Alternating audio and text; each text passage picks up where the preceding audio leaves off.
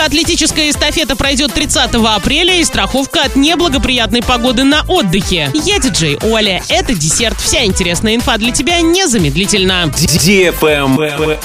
News. Традиционная легкоатлетическая весенняя эстафета на призы администрации Орска пройдет 30 апреля. Это общегородское спортивное мероприятие проводится ежегодно на майские праздники или в преддверии их. Эстафета превращает центр города в спортивный объект, а улицы в беговую дорожку. В связи с этим будет перекрыто движение по проспекту Ленина 30 апреля с 11.30 до 13.00 на участке от улицы Краматорской, площадь Шевченко, до улицы Тагильской. Выбирайте заранее пути объезда.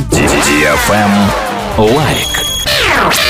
Требуются мойщики в премиум автомойку Car Wash. Требования внутренняя дисциплина, видение чистоты и порядка, любовь к автомобилям и своей работе, умение работать в команде, пунктуальность и опрятность, кандидаты с опытом и без. Мойка автомобилей премиум класса, химчистка, мойка двигателя. Новотроицкое шоссе 7. Тренды.